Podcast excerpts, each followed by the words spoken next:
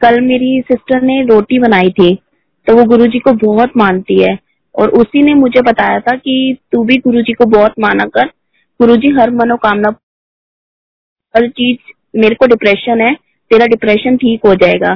तो मैंने भी गुरु जी को मानना शुरू कर दिया और धीरे धीरे मैंने देखा कि मेरा डिप्रेशन ठीक हो रहा है। मैं बिल्कुल स्वस्थ हो रही हूँ। शुक्राना गुरु जी का। मेरी सिस्टर ने जो रोटी बनाई थी, उस रोटी में ओम लिखा हुआ आया था। गुरु जी की इतनी कृपा है कि मेरी सिस्टर की रोटी में ओम लिखा हुआ है और गुरु जी अपनी कृपा ऐसी हम पे बनाए रखे और जल्दी से जल्दी मेरी सिस्टर का, उसकी बेटी का और मेरा, हम तीनों का ख्याल रखे, हमारे घर में सुख समृद्धि दे और हमारी तबीयत तीनों की ठीक करें। उन, मेरी सिस्टर अभी मेरी मम्मी के घर है गुरु जी कृपा करें वो अपनी घर चली जाए, अपनी बेटी के साथ और खुश रहे अपने घर पे। मैं अपने घर पे हूँ, अपने बच्चों के साथ, अपने हस्बैंड के साथ। मेरे हस्बैंड मेरे बच्चों पे गुरु जी अपना कृपा बरसाए रखें। शुक्राना गुरु जी का। गुरु जी का बहुत बहुत शुक्राना।